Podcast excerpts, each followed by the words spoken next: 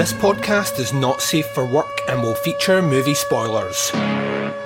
It will feature scenes described of a graphic nature. It will contain language which most listeners may find offensive.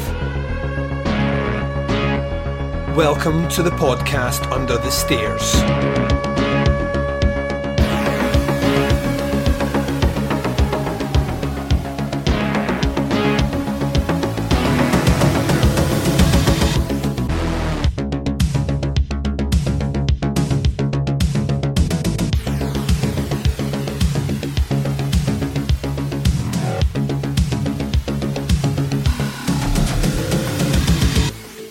Hi, everyone, and welcome to the podcast Under the Stairs. This is episode 180. I'm your host, Duncan McLeish. Welcome to the show. On episode 180, we continue our look at our April 10 Tales of Woe series, looking at movies that have stories that are infinitely sad. Yeah, when you peel back the surface of what might be a happy ending, or what might be a scary scene, or what you might think is actually the main thrust of the movie something sad is happening in the background. Something terrible. Something that, when you think on it, kind of sticks with you after the movie has finished. Up on the docket today, we are going to be looking at Mike Flanagan's kind of debut feature film. Ish. I'm sure he did other bits and bobs, but this is the one that put Flanagan on the map for me. So I'm just going to lie and say it's his debut feature. There we go. Because I can do that because I've got a podcast, and you guys will fact check me and correct me online, which makes me feel more legitimate when I have people checking what I'm doing. But yeah, his uh, his uh, kind of debut outing into the world of kind of indie horror feature films, 2011's Absentia. It's a personal fave of mine, a movie that once again I covered with the Baz because I like putting them through trauma. Um, that was a couple of years ago now we did Absentia. It's a movie I've seen several times, and uh, I did look forward to coming back and rewatching it today to record this episode because it just reminded me how fucking tragic this story is. Just, I mean, ultimately tragic, and we're going to get into that when we do a review. But before we get to that, welcome to a brand new week. A brand new week under the stairs. We have already kicked in to full gear by dropping Monday's episode. Monday's episode, a little bit of a, a, a tickler on the old nipples. Uh, you all enjoyed that, hopefully and uh, we're swinging it into this, which will be Wednesday's episode. And we are pretty much not taking the foot off the pedal now, right to the end of the month. So today you're getting Absentia. Tomorrow you get Movie Club. On Friday you get a review of Pulse. On Saturday you get our final review of the 10 Tales of Woe, looking at Lake Mungo which I'm very much looking forward to closing out this season um, on Lake Mungo. And then we're going to take a little look at Dead of Winter for our 88 Slasher Classic series. And then we will jump into a brand new week where we should kick off, if all the stars align and Satan grants us his, his presence, uh, a special episode looking at Lords of Chaos with Liam from Scott and Liam. And then on Tuesday, we are rounding up the month that was phenomenal month, ladies and gents. A phenomenal month that was April. So yeah, we're doing a bit of that and all the jazz and all that shit in between. So there you go. That is your lineup. A ton of content coming your way. Now I just do want to say at this juncture, before we get fully into talking about Absentia, that I want to thank everyone for the time that they have spent um, getting in touch recently. We've had tons of comments and content coming my way. The movie club episode, which drops tomorrow, there was a last minute push from the listeners out there, so I'm looking forward to getting into that episode tomorrow and letting you guys out there know what the listeners thought of Housebound. I also want to flag up at this stage that I have a guest appearance coming up this Friday on a special anniversary episode of the Strong Language and Violent Scenes podcast. They're a Glasgow based podcast. Uh, I was on a year ago and did Rawhead Rex with those guys. And uh, they asked if I wanted to come back and be on their anniversary show, celebrating one year of that podcast. So that'll drop on Friday. I will, of course, post it in the uh, podcast under the stairs group page. Um, so you need to be over there to check it out. It's facebook.com forward slash groups forward slash teapotscast. So yeah, check out that show when it drops on Friday. Right, let's do this. I'm going to jump out just now. You're going to hear promos for shows that I love. You're going to hear the trailer for Absentia. When we come back, we're discussing that movie right after this. Are you sick of the same old stale podcasts? Well, then join Vanessa and Darren as they dissect movies of all kinds.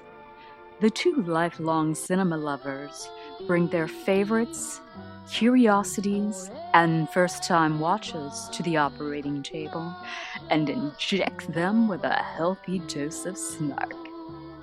Then there's the waiting room, where they examine books and short stories. So just look for them on Apple Podcasts and where fine podcasts are available. They're part of the Legion Podcast Network. Follow them on Twitter at VD Clinic Pod. Join them on Facebook at facebook.com slash groups slash VD Clinic Pod. Or email them at vdclinicpod at gmail.com. They're ready to cure what ails you. and still, they just might be a little contagious.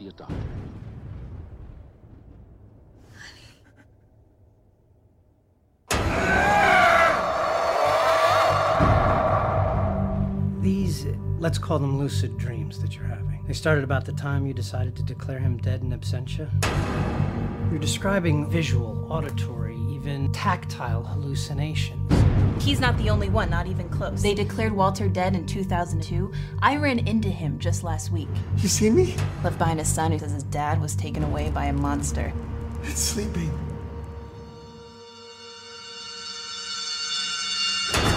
I saw it. hallucinated I it. saw it. Things go missing in this neighborhood, and those things turn up in one place. I was seeing things too. They felt so real.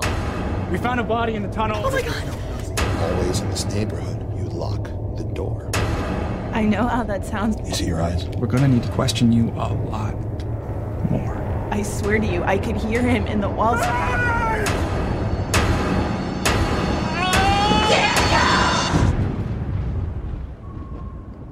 And welcome back. So you've just heard the trailer for our feature movie review. This movie number seven. Num- movie number eight? Movie number eight? Movie number seven? Movie number eight? Who fucking knows? Does anyone know? Please tell me. Answers on the back of a postcard sent to Podcast Under the Stairs. I'm going to say movie number eight because there's only three movies left, so that makes sense. Movie number eight of our 10 Tales of Woe. We're looking at Absentia, written and directed by the mighty Mike Flanagan. This is back in the day. This is before this guy was getting Netflix shows and directing Stephen King movies for Netflix, and he's about to drop a little uh, movie called uh, Doctor Sleep this year. You may have heard of it as his sequel to The Shining. So he's he's come on just just a little bit since his days of absentia, but my heart will always lie with this movie. I kind of fucking love it. The movie stars Catherine Parker, Courtney Bell, Dave Levine, Justin Gordon, Morgan Peter Brown, James Flanagan, Doug Jones, Scott Graham, Connie Ventris, Ian Gregory, Mark Domowski, Elizabeth Aldwin, um, Erin Chipolati. Chipolata? That's not right, that's wrong. Let's not do any more of them just in case completely offend folk. Um, the synopsis for this one is a woman and her sister begin to link a mysterious tunnel to a series of disappearances, including that of our own husband. To dig into Absentia is to dig into a movie which I think is woefully underseen, but incredibly impressive for a debut outing. I mean, once again, I'm saying debut outing. I'm sure he's done stuff before this, but this to me is the movie that puts Flanagan on the map. And it's no surprise to me that after this movie, he goes on to do shitloads of amazing stuff. What I always loved about him and always will love about him as a filmmaker, even moving forward, is his ability to put a spin on a genre we're familiar with. The ability to take things, um, for example, if you watch a movie like Hush, which is ostensibly, you know, a, a home invasion siege slasher movie, but put a twist on our central character being both uh, deaf and dumb And what would that be like for someone who, you know, gets off on hearing screams to be able to terrorise someone who can't give him the reaction he wants? Um, or a movie like Oculus, which is this really clever, for all it gets maligned, it's a very, very clever movie that plays with time, obsession, and the idea of, you know, of haunted objects. Or if you move even beyond that to Gerald's Game as well, a movie which is very in keeping with the tone of the book, but at the same time, he brings his own elegant art to it. Flanagan's a guy who's a bit of a workhorse. He's a bit of a, you know, a guy who is, in my opinion, one of the more interesting voices in the horror genre. I think he is, you know, only going on to better things. I, you know, if you are checking things out, you will know that he did the Haunting, uh, Haunting of Hill House TV show, which got universal acclaim, and that was his idea of taking the kind of gothic ideas of. Uh, kind of haunted house movies and, and literature and bringing that to the big screen. And a lot of people like, it's a big step for Flanagan going to the gothic world of horror. Is it? because he kind of set out his stall in absentia. It might not have the Gothic period set, nor even by any stretch of the imagination the Gothic buildings, architecture, but this movie is a lot of what we understand as being, you know, kind of a Gothic fairy tale of loss and grief. Uh, it covers a lot of those kind of tentpole positions of of what we expect from movies of of yesteryear. The idea of someone grieving the loss. You imagine Vincent Price grieving the loss of his beloved Eleanor or something along those lines, you know, and then having to confront their own ideas of mortality through the loss of someone else's or potential loss of someone else's. It, it kind of deals with that, but I'll tell you what it also deals with it kind of throws in some Lovecraft. Like this will whiplash you with, with Lovecraft out of nowhere, um, and it does it all using shadows very very carefully, but in a suburban setting, bringing like the terror to the suburbs. Um, very much kind of Lynchian in that way as well. What you have here is a, a pregnant woman who is, you know, she's she's kind of obsessed with keeping fit um, and this is because she's pregnant. We find out that our husband, Daniel, vanished seven years ago. He never left a note. He there was no, you know, sign of abduction. They kind of were on great terms. And after seven years of kind of posting the flyers and walking the streets and asking questions, she's about to declare him dead in absentia you know, sign that form which basically says to the police, listen, we have no body, but you can stop the search. We are going to all accept here that something bad has happened. And what is likely to be the solution to that one is that he is dead somewhere. Um, this kind of weighs heavy on her. She is joined by her sister, who's a recovering drug addict, but she's kind of there to help her pregnant sister through, uh, get through some of the demons that she has, while also in the same position, try to get through and recover from the demons that she has. And what Flanagan gives us is this idea of, you know, uh, can she move on? Can she get past the the thought of what is ultimately the burial of her husband without the body?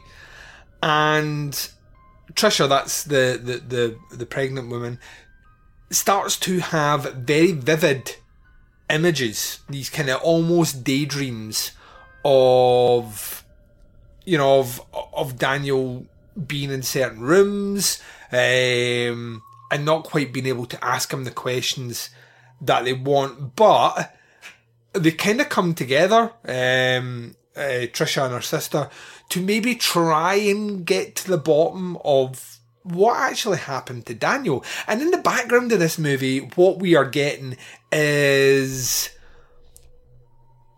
you know, more than just your one or two flyers for missing people. There, there, you know, there's a lot of them, and animals are going missing as well, and objects are going missing. So there's this idea of there's something out there. Trisha um, at the same time, you know, lives very close to this kind of tunnel, this underpass as we would call them in the UK. Um, probably called the same in America, but you'll have a longer, more protracted, descriptive name of what it actually is. Uh, but you know, this underpass, which seems to be a weird connective gateway, which we're going to get into um, in a couple of minutes, and that's when Lovecraft comes in. But what you're going to get in this movie is uh, a dialogue which is carefully pivoted towards the idea of loss um, and the effects that it has. Um, does Trisha wish that she could carry on with her life by knowing that Daniel's dead? Does that give her the closure she needs? Or can she never really reconcile a life beyond what she has, reluctantly stamping in absentia on a form because she doesn't know what happens?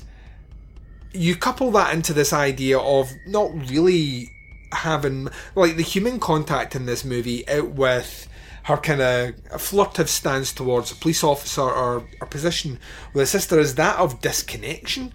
It's, it's one of alienation. It's one of kind of looking at the world we live in, and people go missing all the time.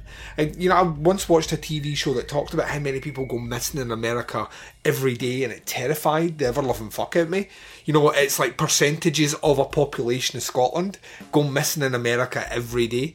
And that's a terrifying thought, but it's something you just kind of live with. And Daniel has someone that cares and wants to find out where he went, but we don't all live in those worlds where, you know, everyone has someone to look after them or look out for them. Um, also, this idea of, like, geography itself, where as a society, more methods of communication exist than ever before, and we are closer to each other. When people talk about how small the world is getting, they mean not that the small, you know, the Earth is shrinking, but it means that the avenues of um, of communication, of keeping in touch, are easier than ever now. You don't have to slap a fucking stamp on an email. You just hit send, and the person gets it in real time. And they don't have to be at a computer to read it now. Chances are they have a device on them that lets them get that right away.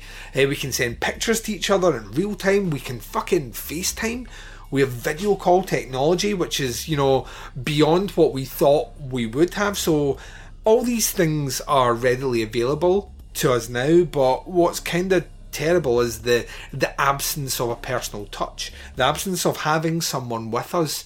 Um, which I think this movie covers really, really well. It's one of the more haunting aspects about it. Is this idea of how disconnected we are for uh, for human contact in the world that we live in. You know, some people can go days without actual proper full on face to face interaction with another human being. Um, and even though she's living in the suburbs, this idea of disconnect, this idea of people going missing and flyers becoming tattered over time because people start to give up is you know at the very core of the movie as well and i think that's i think that's hugely interesting and and ultimately kind of sad and haunting um Absentia leans into that like hard. A lot of movies don't. A lot of movies like the idea of kind of touching on themes, but trying to tie things up in a nice positive way. And Absentia doesn't have a happy ending, and not like that. It kind of relishes on the further you get into it, the more the grief um, becomes its terror. Because uh, I mean, I think this movie has a couple of genuinely creepy moments in it, but what ultimately is the bit that, to me, uh, gives it a strong label of a horror movie is the fact that it makes you deal with the terror of grief and how we deal with it as humans and how some people are un you know incapable of handling grief. You know they just can't can't they carry it like a large wooden cross on their back. Sorry to use that analogy, but but they do. They carry it with this like this massive, you know, imposing bearing load on their back, which they, they you know can never shake and will you know will change the way they look at life.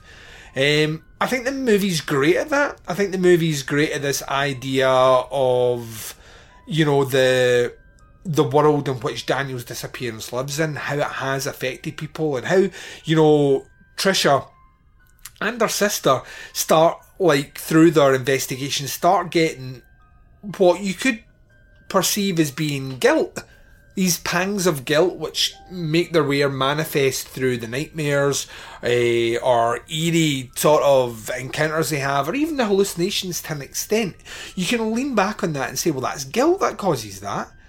There's there's almost this idea of kind of catholic guilt in here as well this idea of well this is how people who are, are guilty about giving up are going to feel they're going to have these kind of psychological breaks where they're going to see things that aren't there. What Flanagan does is though he starts to, to, to use that to his advantage, very much like a movie like Don't Look Now deals with this kind of idea of loss and guilt and how it imposes on your brain and your psyche is the visions. I mean, Don't Look Now would have been a great addition to this list because that's a movie which weirdly occupies the same sort of space and time as a movie like Absentia. Um, it just kind of pivots things away from finding the body to not finding the body. Um, what you have is just a, a, a well crafted story that drags you in, which I think is really difficult to do. Uh, but it's where indie horror shines, in my opinion. Indie horror can really afford to be dangerous. It can afford to push the boundaries. It can afford to have narratives that don't match up. It can afford to be um, ambiguous to an extent because there is no Hollywood tick box machine behind there saying, well, the movie needs to appeal to this audience. It needs to have a ghost at this scene. It needs to do this bit here and do this bit here. This movie doesn't have that. This movie is comfortable in its own skin to build a mythology which you will learn as it goes along. And the more you learn about it, the more you're drawn into it. It's like a good campfire story when you're sitting and someone starts to weave the story about a creepy disappearance in a neighbourhood. If the story is a guy goes missing, um, we don't know what happens to him. Seven years later, he might return. Oh, scariness. That's not a scary story. You know, over around a campfire, that doesn't do anything. But you start putting some flesh on those bones, you start teasing that story out. You start building the mysteries and intrigues of of missing animals and posters on lampposts that are aged and decayed, of of a central premise of the fairy tale in this movie, which is the three billy goats gruff. Um, in this one as well, the idea of the tunnel, the idea of the troll, um, all this is in here as well and you start layering up a bit of this mythology that you start to get interested. You want to solve the mystery with the main characters. You want to dig out the microfiche. You want to check back to see if there's a pattern of missing people over a prolonged period of time. Absentia plays with all that. And whilst it's doing that, while it's tickling you with some really interesting, teasing you with those interesting facts, what it does is it then starts giving you proper kind of cliche horror movie bits. You know, it starts really kind of uh, almost slapping you in the face with real elements of horror. And I think that, once again, is where the movie shines. Because not only do you get, you know, the idea of you know, a mystery we're trying to solve, a mythology we're trying to work out, a pattern that seems to appear, these portals that might exist somewhere where people go missing that are taken to other places, the appearance of Doug Jones, who is brilliant in this movie. It's a 2011 Doug Jones appearance. He looks emaciated as ever. He puts on this really haunted, wounded, tormented, um, kind of presence on screen that he does more in conveying the terrors that he has suffered um, than a large budget CGI or, or practical effects will ever do. Because the, the wounded look on his face, the haunted, terrified look on his face, spurs our imagination to try and work out what the fuck is going on? What is the mystery here?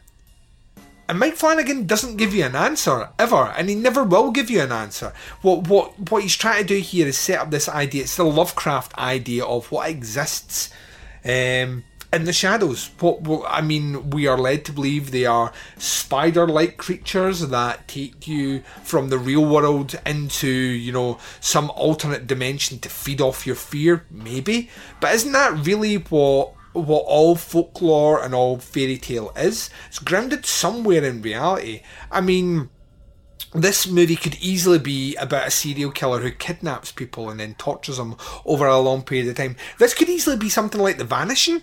You know, the idea of would you want to know what happened to someone if you had to live through what happened to someone? You know what I mean? It plays with those ideas as well. I never actually thought of that comparison to The Vanishing until right now, but now that I think about it, it's kind of apt. Would you want to? Would you want to? Do you really want to know? Do you want to pick at that scab? all these monsters are grounded somewhere. All the stories we tell each other are grounded in the imagination, which starts somewhere. But Absentia uh, kind of ultimately deals with this idea of of trying to get too close to something, trying to get too close to a mystery you can't solve. And like I said earlier on, this movie doesn't really have a happy ending because whilst Trisha is haunted by the, the, the, kind of visions and appearances and disappearances of Daniel after the, the tick and absentia, um, the movie uh, is ultimately going to pay back what happens to those that are too nosy. That idea of the be careful what you wish for or curiosity killed the cat. That's kind of what this movie does towards the end. Because if we are looking at the three billy goat kind of analogy here, the kind of fairy tale scenario. We imagine them, then you have the sister, you have Trisha, and you have Daniel. And ultimately, that's how the movie ends. No one is spared, and all three become missing people. All three of them are taken for their curiosity to someplace terrible, someplace, you know, unthinkable. You don't heed the warning, you, you continue to, to to to press your face against the mystery, um, and uh, like as a byproduct of that, you're you're gone forever. Um, and it's a it's a deeply maybe uh, it's maybe less on the surface sad than some of the other movies we've discussed but to me absentia is a great example of a movie where where sadness and grief is just it's just the tone you know, it's not something that builds into the movie. It's just the tone of the movie. It's almost the the kind of the background noise that just exists for every character in this movie. Ultimately, the police officer who is kind of befriended and might be a future love interest of Trisha is left in a position where he doesn't know what happens. And is he going to continue to look? Is he going to start, you know, delving into the mystery? And if that's the case, no good's going to come from that, or is he just going to accept the cold hard facts of being a police officer that some people just go missing, and that's just part and parcel of life? Maybe, maybe Callie, the sister, maybe she just resorted back to drugs, and that's where she's gone. And maybe Trisha just decided she couldn't take it anymore and moved on. Um, you know, all these ideas are, kind of kind of juggled around. And this idea of what lurks in the shadows, these spider like creatures from some other horrible dimension that live off the fear that, you know, that um, gain sustenance from terror.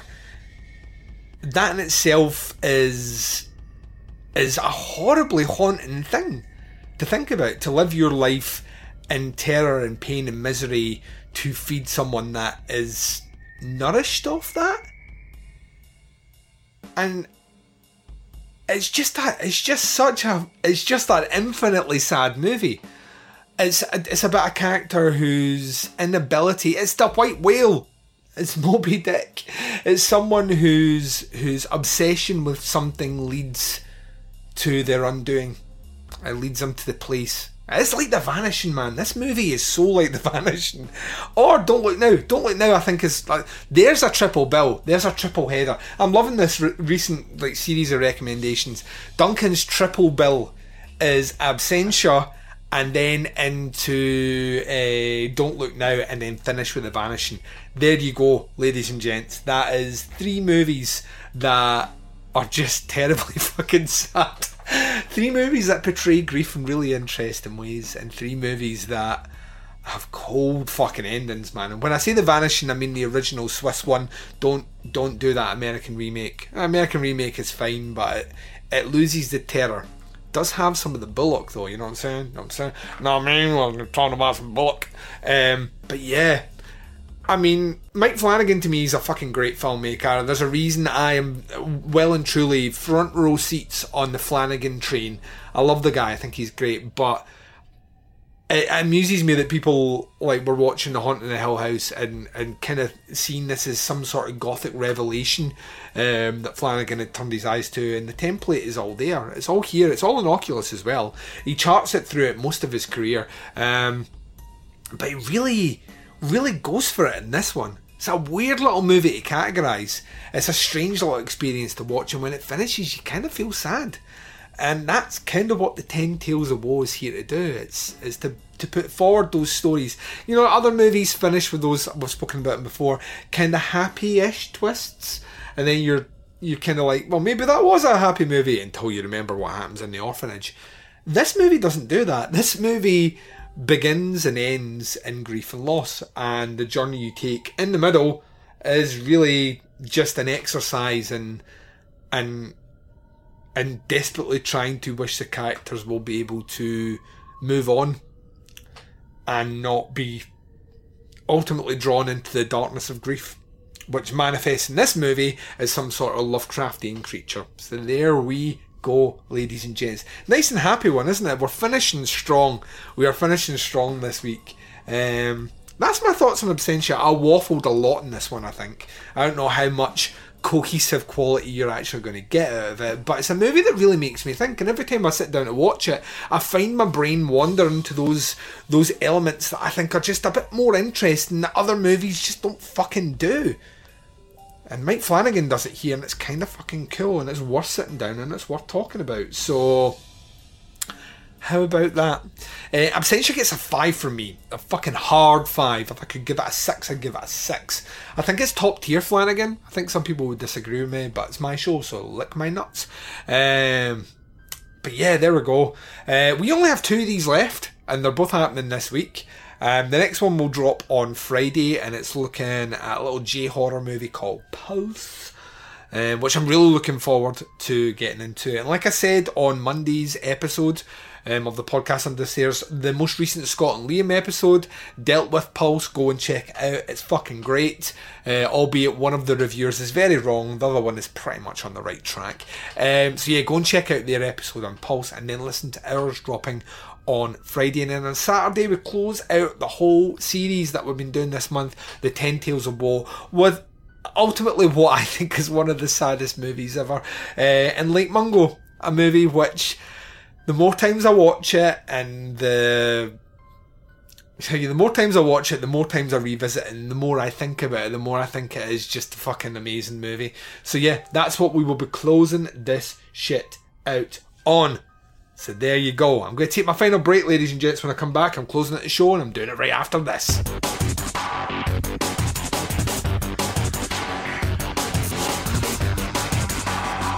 You're listening to the podcast Under the Stairs. And you've been listening to the podcast Under the Stairs. This has been episode 180, looking at Absentia as part of our 10 Tales of Woe series. Only two movies left to cover. Hopefully, you enjoyed that. I went back and I listened to some of it, and it just sounds like my brain is is, just kind of trying to connect some dots that aren't there. Um, but let me know what you think of Absentia. I love it. I think it's an amazing little movie. Um, but I, I, want to hear what you guys think. Let me know on the Facebook group page, facebook.com forward slash groups forward slash cast. What do you make of Absentia by Mike Flanagan from 2011? There's a multitude of ways to check out podcasts under the stairs. As always, I say come across and check us out on Apple Podcasts, subscribe to the feed, and leave us a rating and a review. It's the best way to support this show on that platform. You can also check us out at Stitcher Smart Radio, SoundCloud, Google Play, TuneIn, and Spotify while you're at it. You can go to our website, it's teapotscast.com. If you want to buy a poster or some enamel pins, show your support, and give us some money to keep the lights running, you can do that by going to our Big Cartel page. It's teapotscast.bigcartel.com. If you want to check out some older designs though and buy them on a weird variety of merch, you can do that on Redbubble. Go to redbubble.com and type in Teapots Cast in the search bar and see what you can get of older Teapots designs on a weird myriad of different merch products. We get a small cut of that, but it's worth it. Um, you can go to Facebook. We're there in two different places. We have a group page, facebook.com forward slash groups forward slash teapots cast. That's where you interact with other listeners and just enjoy the horror bant. If you want to only know when the shows are dropping, occasionally check out a live stream or a Thursday Thursday, then you need to go to the Facebook page. That's facebook.com forward slash teapots cast. You can interact with myself and the Baz on the twin prongs of social media sexiness, Instagram and Twitter. Both can be followed at Teapots Cast. The podcast Under the Stairs will return, ladies and gents, tomorrow. It's movie club time. Challenge Teapots April 2019. I pose to you a little movie called Housebound, and it's time to hear what the listeners made of that movie. So that drops tomorrow. But until then, wherever you are, whatever the time zone is, and whatever you're up to in this big bad world of ours, please take care of yourselves out there. This is Duncan McLeish broadcasting live from under the stairs, and I am signing off.